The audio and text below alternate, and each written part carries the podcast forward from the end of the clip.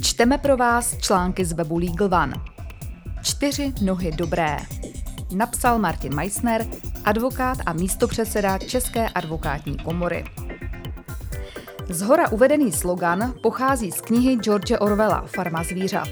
Nevím, jak je znalost této knihy dnes rozšířená, jiné jeho dílo 1984 je určitě známější. Nicméně si dobře pamatuji, že když jsem ji kdysi četl v dost ohmataném strojopisovém samizdatu, hltal se mi jedním dechem.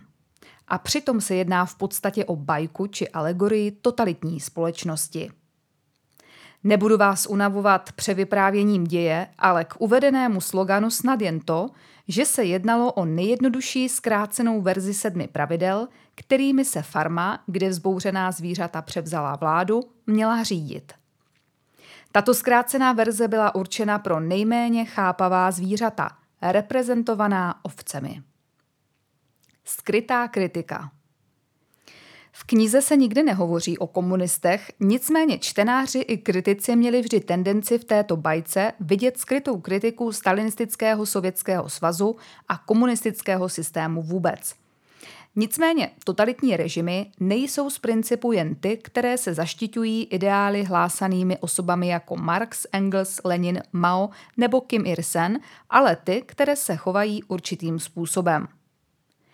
Ideologie většinou s nějakým ušlechtilým, ale nepříliš zřetelným cílem, jsou vždy jen barevné girlandy a lesklé pozlátko zakrývající podstatu.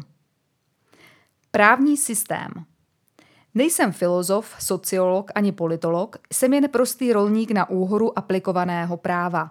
Proto si všímám, co totalita dělá s právem a právním systémem. Je to vždy stejné. Zpočátku totalitní systém právo zdánlivě respektuje, pak ho postupně pozměňuje, pak právo ohýbá, jak to jen jde, a nakonec prostě nedodržuje ani vlastní zákony. No a i když to někdy trvá zatraceně dlouho, vždycky to špatně končí.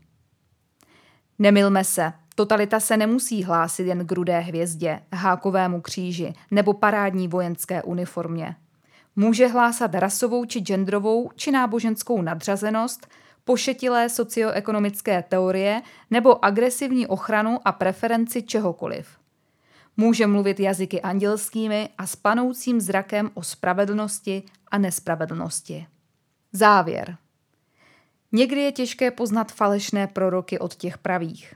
A bylo to těžké i v dobách biblických. V Matoušově evangeliu 7.16 k tomu možná najdeme návod. Po jejich ovoci je poznáte což sklízejí strní hrozny nebo zbodláčí fíky? Pokud budeme za to hypotetické ovoce považovat to, jak se mocní tohoto světa chovají k právu a jeho uplatňování, možná nám to o nich prozradí dost. Pro Legal One Michaela Vašinová